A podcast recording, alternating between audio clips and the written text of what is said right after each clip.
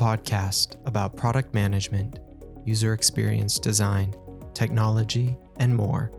This is Product by Design.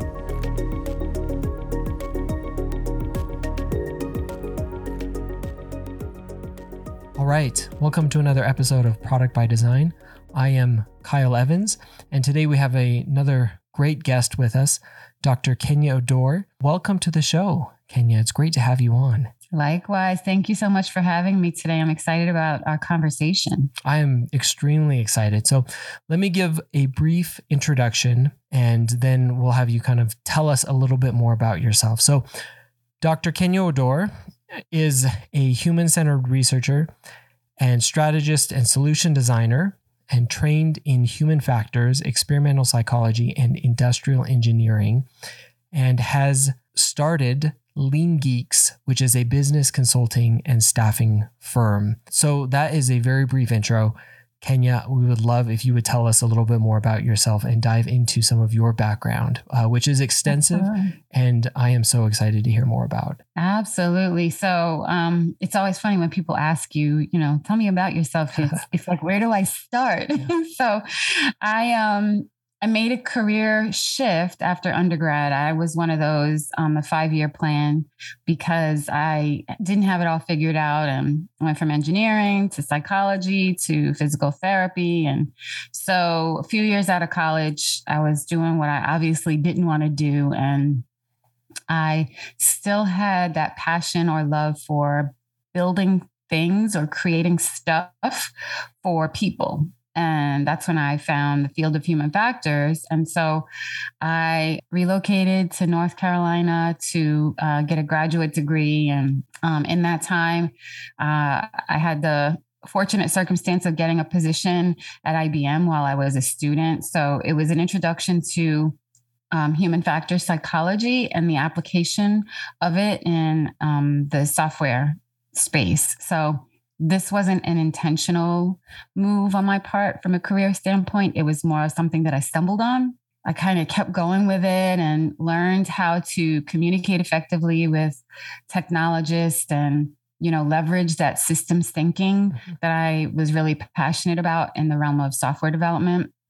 And so throughout my career, I was having a conversation with someone the other day about mentors and how my mentors are the ones that um, two two people in particular who um, encouraged me to go into management and leadership. And I wasn't again. I was like, really? So it was one of those things where someone else saw it before I did. And then once I got comfortable with the idea and started to explore opportunities, that's when I decided to step into from practitioner to leader in the space. And um, that opened up the whole world of kind of seeing things from the bottom up as a practitioner and from the top down as a leader and understanding, you know, strategy within organizations and how investment and decisions are made to determine you know, why UX, how many UXers and what for and that kind of thing. Right. So then I got that itch and I was like, I need to move on. So I go to another company. Um, and then I said, you know what? I've always wanted to do my own thing. So I'm going to try out this entrepreneur world. And, and so I bootstrapped a business. My husband and I stacked hands that I had six months to get my first contract. And I got my first contract in six months. And so here I am five years later.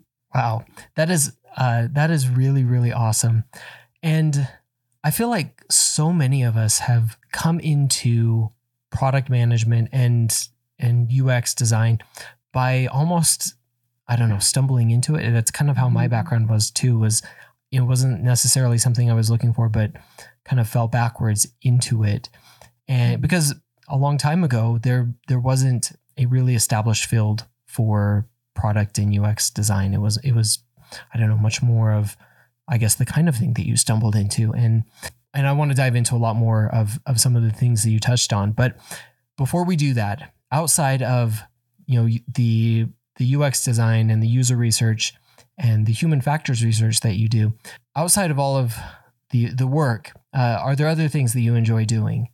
Mm, I am very family oriented. So I love to spend time with family, love to eat. And so I guess just by the nature of loving to eat, I love to cook because I like to eat good food. And um, we have quite a few chefs in, in the family. So I spend a lot of time experimenting and coming up with stuff. And I love to buy new equipment like air fryers and instant pots and, and push the boundaries on, you know, the things that I wouldn't expect to make in those kind of devices, but, you know, try it out and see what happens kind of thing. So I like to spend a lot of time, you know, doing stuff with the fam. That that's my thing. Awesome. That's great.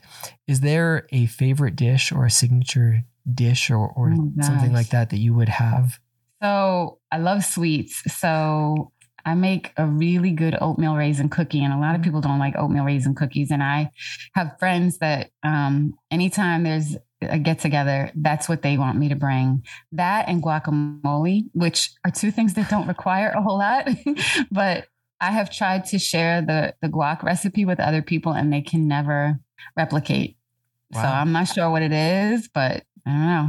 Okay, that yeah. uh, that's that's really great. I love a good guacamole, and the fact that you get requests for your oatmeal raisin cookies that is that's impressive because those are those are the type of cookie that often get I don't know they get ragged on a lot because yeah, so, and it, that's impressive. So I wanted to dive into you know some of uh, some of the things you touched on your background and, and the work that you do in UX design and and you kind of touched on you know how you came into the you know, the UX field and the user research field.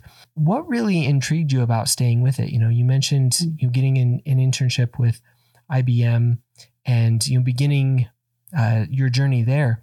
What really kind of kept you going uh, mm. once you got started? It's a good question. I um I always look at the I guess it's a really nice intersection of listening to people and having the opportunity to take what people say and what people do and looking for alignment and having the opportunity to get to kind of the root of motivations and needs and that sort of thing because it fascinates me um, to to kind of watch other people do their job and see where we've figured out how to get around some of the complexities of the tools we use or the parts of our job that are not optimal.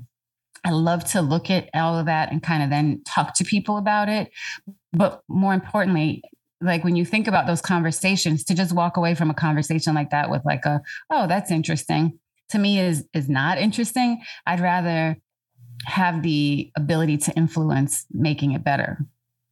And so, having had the experiences throughout my career where I am able to influence an improved experience for users, um, and that I can bring, so a software developer can write, you know, really good code, and someone in marketing can really position it well. But I love to have uh, the ability to influence that experiential aspect, and that experience can touch so many of those other areas like marketing and development and that kind of thing. So that's what's kept me going and talking to people. I think um, everybody has a story, you know. Agree completely with with all of that, uh, and I'm interested in you. You mentioned this on uh, the transition from you know going from a, a practitioner to a manager and you know that is a that that's a big leap for a, a lot of mm-hmm uh, people in in our field and something mm-hmm. that a lot of us aspire to, uh, mm-hmm. but don't necessarily always realize the full implications mm-hmm. of because it's a you know it's a different skill set and a different set of responsibilities. So, yeah. uh, tell us about your journey in moving from you know a practitioner within the mm-hmm. field into a manager within the field. Mm-hmm. Mm-hmm. So, um, and I think the way you've the way you've stated it is a really good example of where we go from practitioner to understanding how to manage people so that they can be effective practitioners. And for me, it was looking at what is the next step in that, and it's moving into being a leader and knowing that not only is my role to help manage the people in my organization, but it's to lead the entire organization around being human centered or user centered and to find or to kind of pull out of individuals their uniqueness because we've all had managers that basically check the box and make sure we show up on time and you know do what we're supposed to do.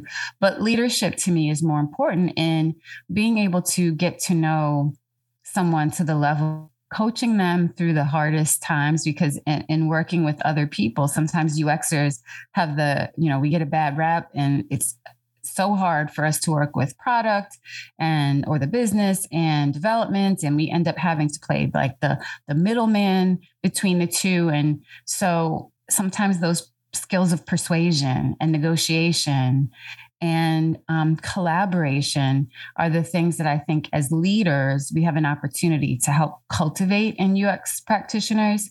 And I love your background because what I've seen is so many people who were really good at UX from a um, practitioner standpoint, but then a strategic standpoint, were able to move into product management roles and to have an even greater influence on the direction and strategy. So, you know, those are the kind of things that I see or saw as a part of my role. And I still take those, you know, as a business owner, I sometimes forget that, oh, I'm still a, a leader and I should still oversee the team and the work in that same way, even though I don't work for someone else and I'm not getting like, you know, my performance appraised and that kind of thing. I still owe it to the practitioners that um, you know work for lean geeks and that that I still should t- should emulate those leadership skills. Yeah. No, that that makes a lot of sense. What was maybe the biggest surprise that you found in that transition in moving from mm-hmm. kind of an individual practitioner into a leadership role? Mm-hmm. So, the first thing that always comes to mind is I always, no matter how far you go in stepping away from being a practitioner, to me, it's important to keep your skills sharp.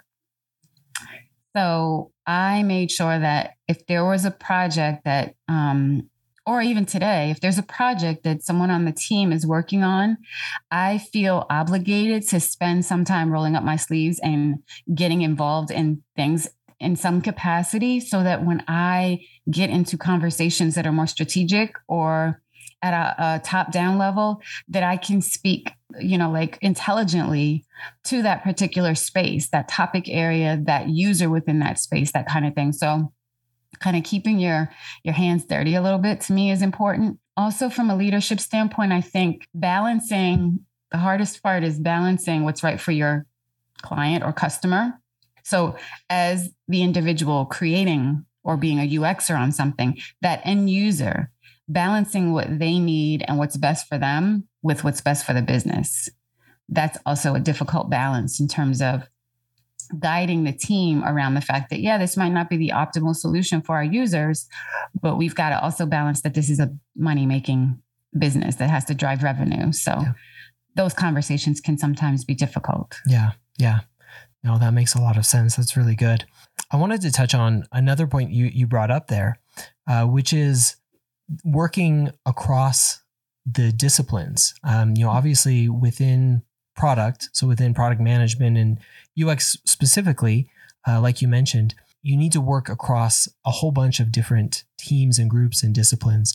What have you seen is you know some of the difficulties in that and, and how do you overcome some of those difficulties especially for you know ux designers and researchers mm-hmm. in working with engineers or product mm-hmm. managers or marketing or sales or, or, whoever it might be you know what, what are some of the the best ways that you found to go about that one of the first things I've always uh, stood by is to not feel or to make others feel like, you know, we're in this ivory tower of, you know, I have a PhD and I know how to do this work and you don't. So just trust what we throw over the fence kind of thing. That that never worked for me. And so I've always seen engagement with end users as an opportunity for others to observe and to learn. And for us that have for those of us that have these specific skills to use that skill to show others in the organization how to capture feedback objectively or how to interpret what we've learned that kind of thing.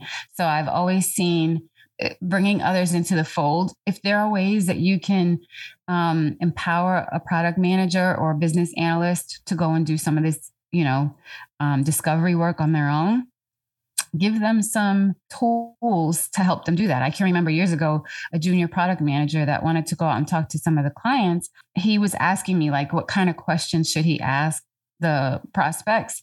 And so he had a really hard time with asking questions that weren't too biased or pointed and that kind of thing. So I said, let's pretend like, you know, one of us just got a haircut and ask the other, like you ask me, I just got a haircut. You ask me questions about getting a haircut.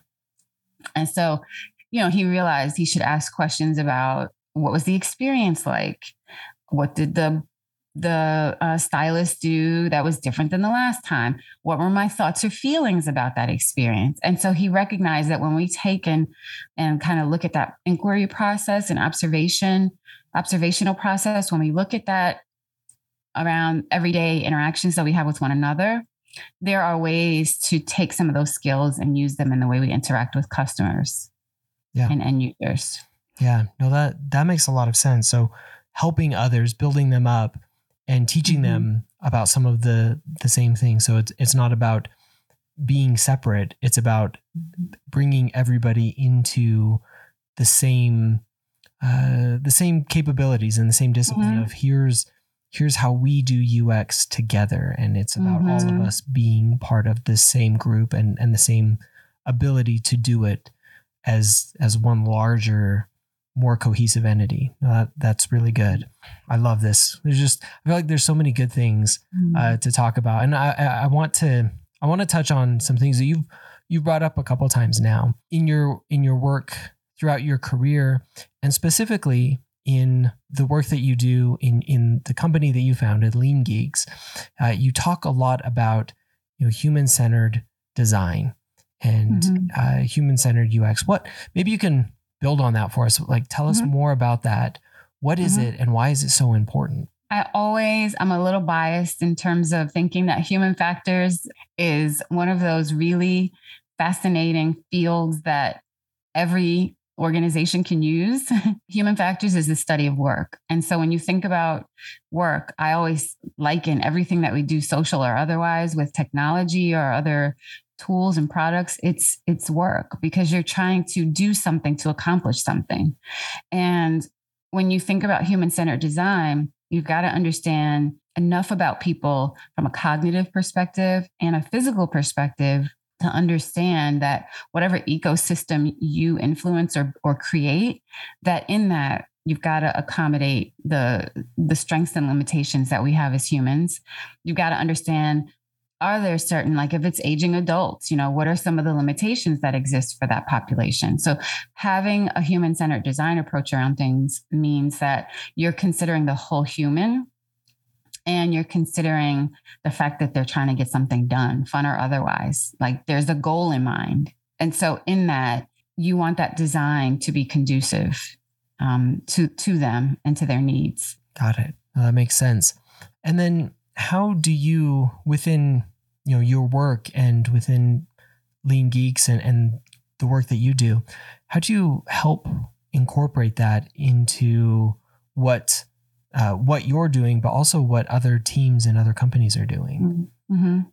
so that's an interesting question because the ideal the ideal client from my perspective is one that does not come to us just for us to go and get you know go gather this information for us and throw it back over the fence so that we can you know figure out what are the requirements you know what is what are the priority of those requirements that kind of thing the teams that i really really love working with are the ones that they want to actually learn some of these techniques.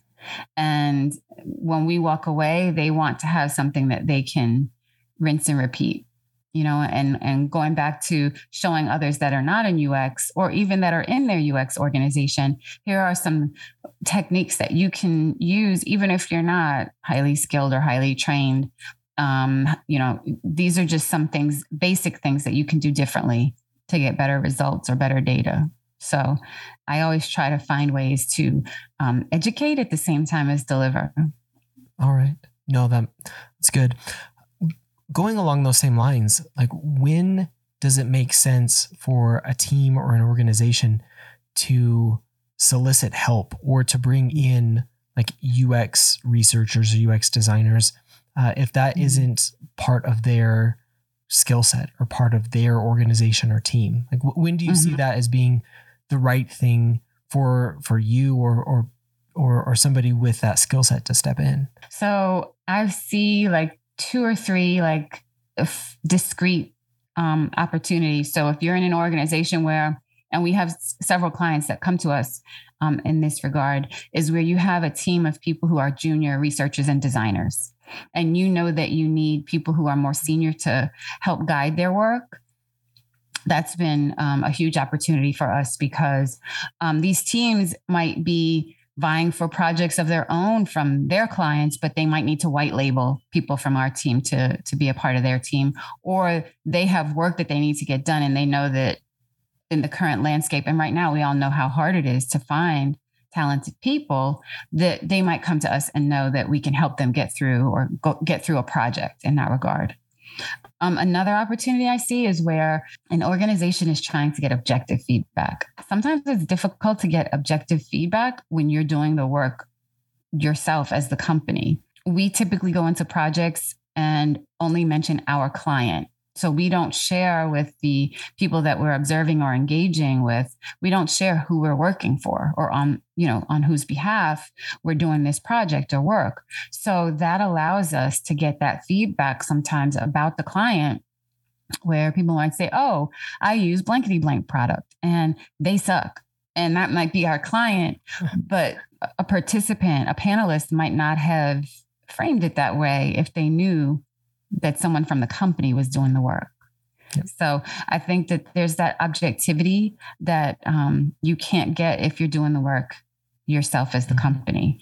Even in the process of recruitment, you can't recruit people because they're going to know it's your company. So then they may either say yes or no based on that. Right. No, that that makes a lot of sense.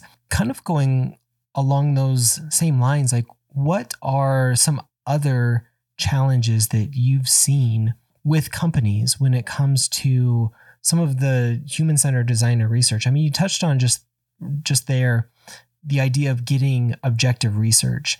Um, But are there other challenges that you see as far as really incorporating, you know, some of these principles and so, you know some of you know UX in general and and some of this user research that Mhm. companies struggle with that you found to be some of the most common things. If I had a nickel for every client that comes to us and, and says, we have people for you to engage as panelists to use in this work, I'd be a rich woman because they always promise us that we don't need to bake in time and cost around recruitment because we've got people. And then we get, we sign the contract and then either those people ghost them and have nothing to say to them or or to us or um they actually dig a little deeper and realize either they're the wrong demographic or psychographic or they're just not available.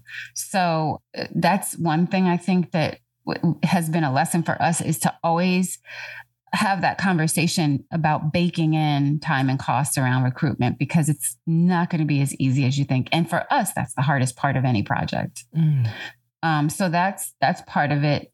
And then also what we typically encounter is that organizations will have designers and a lot of them have really good designers. Really good designers, my opinion, are those that are capable of also identifying the opportunities to validate their ideas or what they've created. Not every organization has um, the luxury of having individuals like that. And so sometimes they can get into this kind of rhythm of creating, creating, creating, and thinking, hmm, we've created it and it looks good and it's done without doing the work to also validate those ideas. So I think that's something that also comes into the conversation quite often. yeah, that's definitely something that even I feel like even mature uh, Mhm. organizations from a product or design perspective can fall into the trap so easily of not properly validating. Building is so much easier than validating because you can see the product of of creating and launching features whereas validating if what you've done is actually the right thing tends to Mhm. be more difficult. So that that makes a lot of sense and then super interesting on the getting people for the research on, on, that being you know one of the key difficulties. I actually want to dive into that a little bit because you posted a really really fascinating uh, statistic, and you know we were talking about this before we started because um, there's kind of two parts to this that uh, in getting people and individuals for research, it can be a really difficult thing, like you mentioned, but also making sure that the individuals that we have within some of our research groups, whether it's for user research or validation or whatever it is, are really representative of either the customer segments that, that we're looking for or more broadly of the right population. And they're not skewed towards uh, certain demographics or it's not all, uh, you know, just the the standard I guess mm-hmm. white men or you know mm-hmm. whatever you know whatever the that might be that we're getting a really representative group mm-hmm. that can help us uh, overcome what potentially could be biases that we build into our product. So tell us more about mm. how we can do that and what are some of the issues that you've seen with it and then how can we overcome some of the the issues that that uh, you know non-representative uh, sampling can introduce into our products. Mm-hmm. So, if the work that you're doing in house or in terms of your engagement with an external agency involves an advisory council, and that advisory council, I had a client years ago, they um, steered me towards their internal advisory council um, lead. And when I connected with that person and said, well, let's look at the demographics of your, like the, the, the range of demographics of your user or your market, let's look at that. And then let's compare it to your advisory council. She immediately was like, oh, well, then the conversation ends here because our advisory council is on average or is solely comprised of on average 50 something white males within who are educated and make at least 80k and so right there, and she's like, but we serve people who don't even have high school diplomas who are Black and Latinx in rural areas. And so that's where my conversation with um, my stakeholders started around the fact that there is a lot of um, bias that's just going to come in from people who have access to technology, people who are educated enough to understand terminology, you know there are things that are going to come out of this work if we just engage that advisory council that will not be representative of your market. And so in in instances like that that's where we have to do some of that grassroots recruiting of connecting with people in you know Latinx credit unions or finding Walmart managers that will allow us to put flyers in their break rooms or you know people on craigslist. So we have to find all these creative ways to recruit people. And the typical eh, situation involves a referral process. So if you and i are two older black women who are you know not well educated but we are strong in our church if i get involved and i share with you or others in our church you're more likely to trust me because of that connection and relationship we have through our church. So we leverage those relationships and connections in the work that we do around recruiting because we recognize that um, you can't get to people through, you know, those necessarily through a recruitment firm or the traditional means that you or I, as educated people, have access to. Right. Yeah. So leveraging relationships and referrals uh, mm. sounds like a, a really powerful route to be able to uh, introduce better representation, and that can be so important. What what have been some of the pitfalls that you've seen, com- either companies or products that don't necessarily uh, introduce better representation into their mm. user research or into their uh, validation if they don't do some of these things?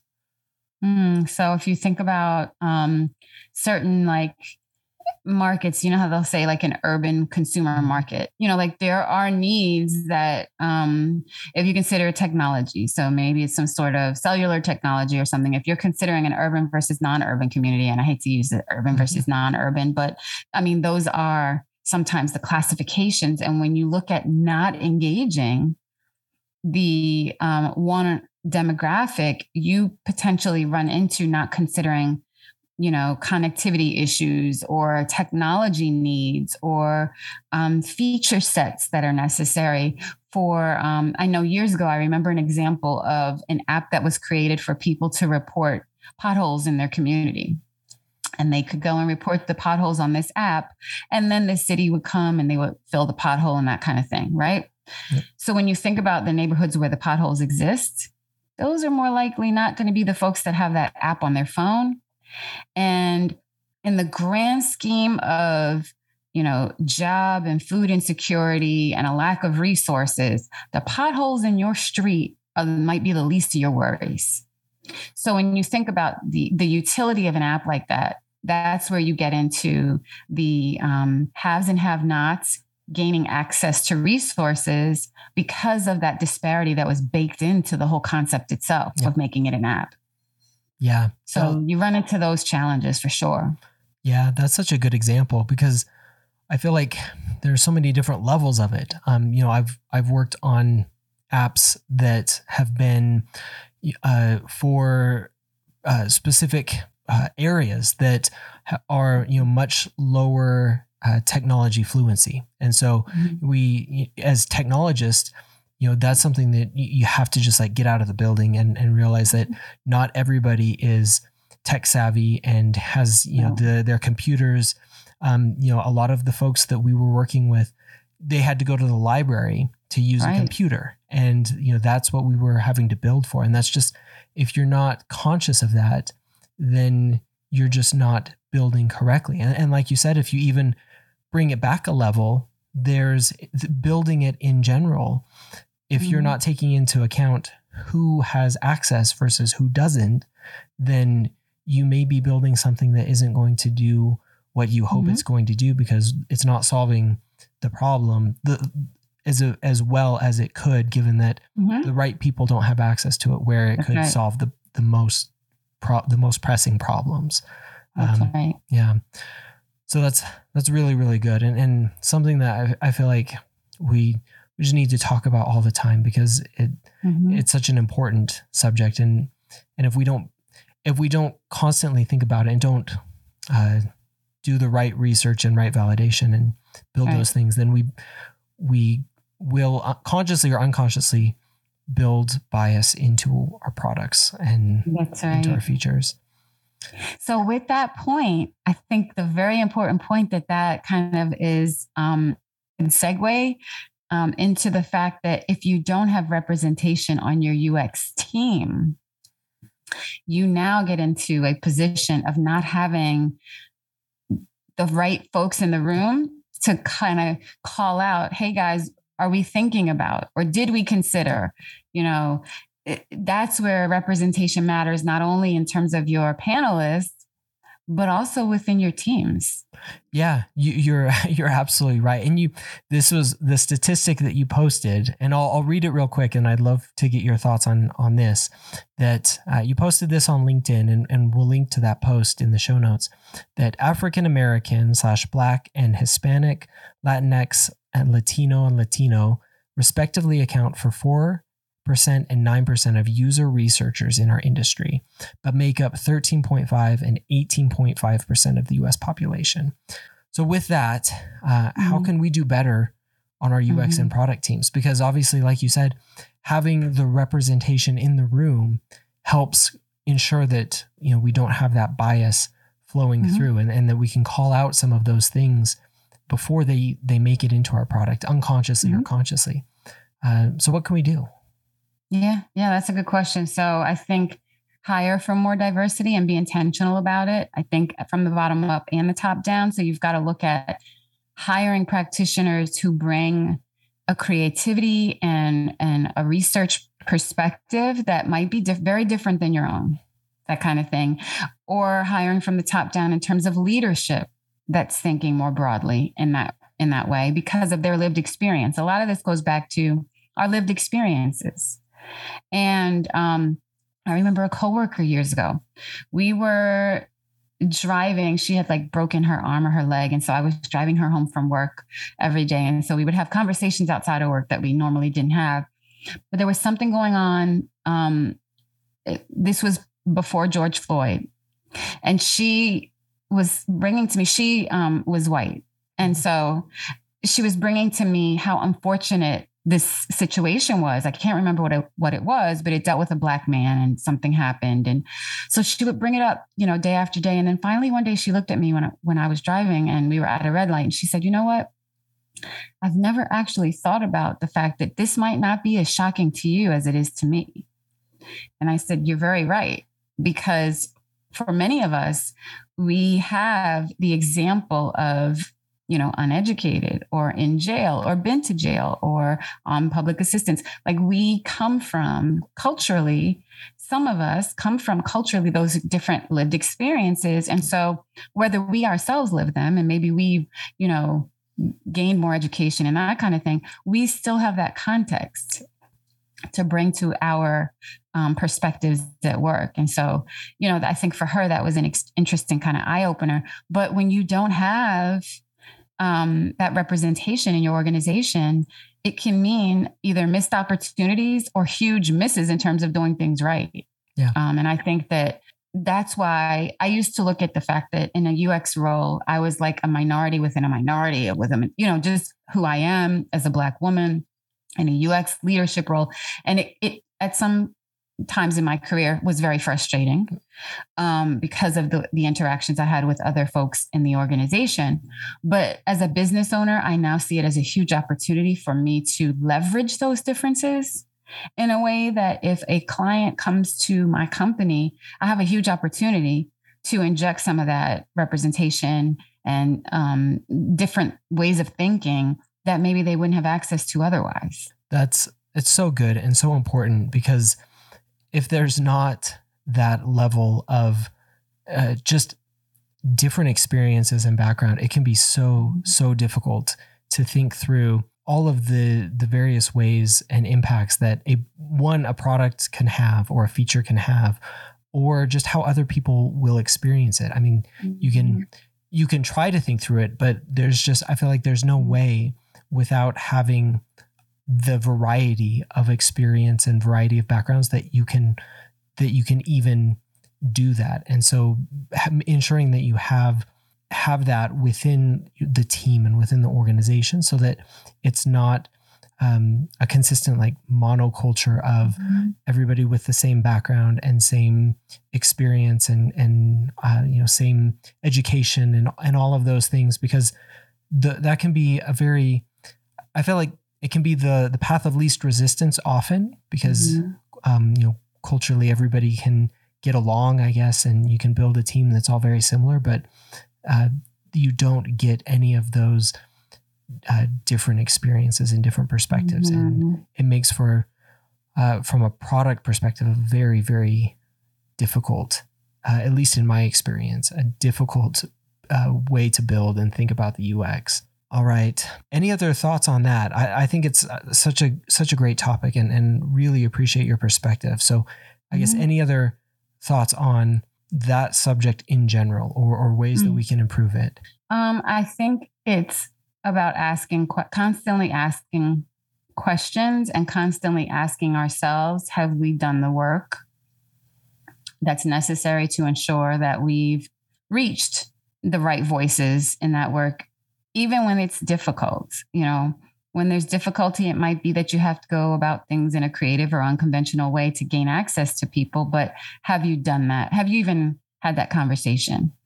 Um, I think that that's always important. And I always think of um, the fact that the more different everyone is in terms of backgrounds and educations and the context that we bring to a conversation, I feel like the more as long as they're facilitated effectively, the more effective outcomes you can achieve. That's that's a great point.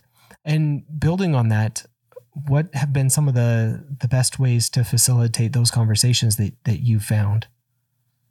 So that's that's a good question. So the best ways to facilitate facilitate those conversations are I've learned in my um, consulting career that it's even more important where you come into an organization and don't always know all the players and the some of the nuances of the culture or the climate in that organization. One thing i found is you have to work very closely with stakeholder your like primary stakeholders to make sure that they pull the right people into the conversations. Depending on the altitude and the outcomes you hope to achieve in a conversation make sure that people who have ownership and input are in the room but those that just have awareness don't always need to be present because i've seen things go off the rails where someone's very much like, come on, come on, come on, we have to get hurry up and get done. But we haven't even defined at a strategic level what it is. Yeah. And so I think um, for me, it's been a lesson in really the planning piece of things can sometimes be more important than the execution from a facilitative perspective. Also, when facilitating conversations, obviously, as you would with any sort of conversation, make sure that even the people who are quiet or introverted are engaged in some way in that conversation because sometimes the best ideas come from the people who have um, who or who are the least vocal. Yep. Um, and so I think that's always important in, in facilitation. And I also think that ensuring that you walk away from a facilitated conversation with things that are actionable is always important. So, did you gain or get things that you can act on, even if it wasn't necessarily what you went into that conversation to get? That's great. All right. What, let, let me ask, um, what have been some of the, the best changes that you've seen due to good research or good design practices within uh, either the companies that you've worked with as a consultant, um, mm-hmm. as an owner of your own company, or mm-hmm. uh, you know, as as a leader within companies themselves. Um, mm-hmm. You know, as as companies or teams have adopted some of these uh, human factors and human centered design practices, uh, what have been some of the the best changes that you've seen as a result? So I've seen where there was the identification of a white space within a software application market and even though that software application at its core was like project management, essentially a tool to help you kind of manage a project to the end, what the research we conducted revealed was that in that project management, even if that project was the object that moved through that application, the most important aspect of that object was getting paid. And was billing and making sure you're billing accurately and that you're getting paid at the right time and you're not leaving money on the table we would not have known that that was the focus and of the object as it moves through the application without going through that research. Another example was an experience where the product team presumed that giving people the ability to use the application not only to manage the day-to-day tasks within their application but allowing you to shop and make choices on different types of offerings within that application, they thought that giving users the opportunity to shop on a mobile device. Um, and when I say shop, it's like the plan that you choose. Mm-hmm. They thought that we should give people the ability to do that shopping. But the research that we did, we found that people were like creating spreadsheets and making decisions based on like crunching numbers to see the overall kind of spend or investment that they'd have to make. And then they go and ask their mother for recommendations. So that was something like going and asking mom and then doing crunching numbers on a spreadsheet meant don't even put it in the, the mobile app. That was a whole big piece of work that they had sized and planned on their roadmap that needed to come off and allowed them to do things that were more important. Yep. Yep. No, those are those are great examples. I love it. For those getting into UX and design and user research um, who may be new to the field, what advice would you give to them you know right now uh, starting out? Mm, that's a good question. So the first thing is curiosity. If curiosity is not and curiosity about people, if that is not how you are wired today, do not think that just by taking on the role of UX or the title means that you're going to become curious. The people I've seen that are really successful, you know, whether or not they're really good at um, research or design, they're the curious ones because they constantly ask questions that help them course correct and get closer to the right outcome. So that curiosity, I think, is what you want to ask yourself. Do I really care? Not so much like care from an emotional standpoint, but do I really care to understand and analyze and ask more questions kind of thing? I think that there's also a lot to be said about experience. And with time comes experience. So you know, having spurts of like, I was here for three months and I did this, I was here for six months and I did that kind of thing, to me is not demonstrated experience because you have to see something like through to the end to see what comes out on the other end and what the outcomes are. And that takes time. And I think a lot of people want to, you know, go to boot camp, get a certificate and say, you know what, I, I need a job. I need to make 80, 90K right now because I did the work. But doing the work requires you to go through that whole kind of cycle of, you know, what is it all the way to it's out the door. And those are probably the two biggest pieces of advice.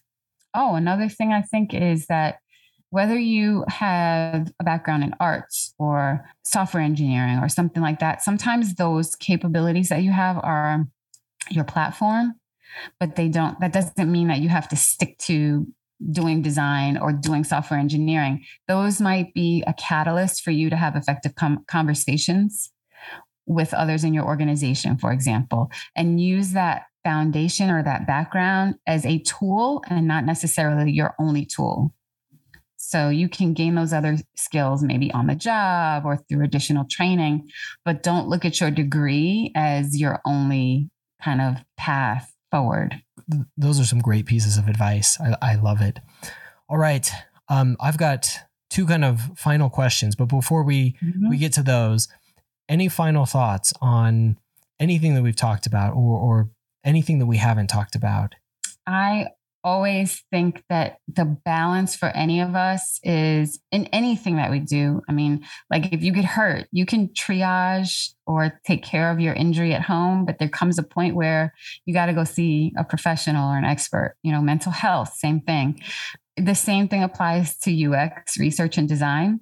There's there are some things you can do on your own, but there comes a point you have to be able to recognize that point at which you need to solicit the assistance or partnership with an expert. Sometimes that can be hard because we all think, you know, I can draw a picture, I can, you know, create some wireframes when sometimes you need someone who has expertise in that to do it. Yeah. It's so true. And and it goes even for like really experienced uh, organizations that getting outside expertise just it makes sense. Uh, whether it's mm-hmm UX, whether it's research, whether it's uh, any other kind of area within the the organization, just getting outside advice and expertise uh, to supplement either to ha- to help do it or just to supplement like what you're That's already right. doing just makes a lot of sense and I've found that to be really really helpful whether it's just to uh, to augment the capabilities or to like really uh, mm-hmm. to supplement something that's really deficient. Uh, mm-hmm. you know, so mm-hmm. whether or not you have it or whether you really, really need it, it mm-hmm. it helps a lot at various stages to add some mm-hmm. additional team members or to to get a lot more support just depending on where you're at with your needs. That's right. And sometimes we have to look at it like, you know, you didn't know your mama's cooking wasn't any good until you went out and experienced someone else's. So it's kind of that yeah. I think I think it's working. I think it's good. And then you experience you know food yep. somewhere else and you're like well maybe it wasn't as good as i thought it was so mm-hmm. you've got to make that assessment at some point yes. so true all right um well this has been an absolutely great conversation i've, I've got um you know two more questions for you and then, and then we'll kind mm-hmm. of wrap it up but have you uh, read or watched or listened to anything recently that uh, you found particularly interesting or good Yes, yes. So um, recently, uh, someone recommended that I watch Young, Rich, and African on Netflix. And I was like, what is this? And so my husband is from Africa. So if it wasn't for being married to someone African, I would have what many of us in the US have as a context around what Africa is like. But watching Young, Rich, and African, I think it gives us all a glimpse into the variety of perspectives that exist in Africa. And, you know, that's illustrative of any part of the world and what we perceive it to be based on what we're told or what we see here. But what I found really interesting for it to be a reality show, the complexity and depth of the relationships and connections that they make. And, you know, again, as a psychologist in UX, there was a lot in terms of the cultural aspect of community that you see in Africa and the way that even for a controversial reality show, they showed a lot of depth in terms of being a community with one another. And that community piece um, for us in UX, that community piece has as much to do with how people utilize technology and other services and that sort of thing, because those connections to other people have a huge influence on on on those things. So I, I watched the show not only for like the the bling factor, but it was really interesting to kind of see the dynamics that existed. Oh, that sounds really interesting. We'll have to I'll have to check. You gotta out. watch it. Yeah, yeah. sounds good. oh, awesome. All right. And final question. Um, we like to do a, a shout out or a gripe. So if you've, is there any products or anything that you have mm. used recently uh, that you you've enjoyed or disliked? I'm not going to call anything out by name, but I can say that recently I have, I don't know if it's because I'm getting older, but I have recently become um, a bit snobby about buying certain like utensils and appliances and things that you have to work with that are physical products mm-hmm. that are not comfortable. And it's almost like in 2022, we should have the ability to create stuff that every time I use it, I'm not going to like prick my finger because I didn't handle it the way that, you know, with care. I should be able to kind of move around and use it. And I realized that we still have a huge opportunity um, in the physical product space just as much as the software product space um, in terms of um, engaging our customer and making sure that things work properly. That's that's a that's a really good one. That there you shouldn't yeah, that things should be intuitive enough that you don't yeah. cut yourself for, you know, as you just handle it like a normal person would handle it. Yes. Yeah, yeah. I love it. All right. Uh, Kenya, it has been an absolute pleasure uh, talking with you. This has been uh, we we covered just so many great topics, and uh, your expertise on all of them has been great. I I imagine we could probably dive into each of them for probably hours more, uh, just given how much research you've done and, and the experience that you have. So I really appreciate it. Um, where can people go to find out more about you, Lean Geeks, and uh, anything else? That's awesome. Thank you. So I want to say thank you again for this time. I enjoyed the conversation as well. You can definitely visit me on LinkedIn, uh, Kenya Oduor, PhD, uh, and that'll give you kind of pointers to YouTube videos and other content. And you can visit our website, leangeeks.net, and have a look and uh, contact me or the team if you have any questions. Awesome. Well, we'll put those links in the show notes as well, uh, so you can find them there. And uh, again, it's been a real pleasure. Thank you so much for the discussion today. Thank you, and have a good one. All right. Thanks, everybody, for listening. Thanks again for listening. If you like the show, be sure to follow or subscribe on your favorite podcast app. You can follow the show on Twitter at prod by design. That's prod underscore by underscore design. You can follow me at Kyle Larry Evans on Twitter as well. If you want more product conversation, check out my newsletter, Product Thinking, at productthinking.cc. You can follow me on Medium at Kyle Larry Evans as well, or check out my Medium publication, uh, Product by Design. Thanks again.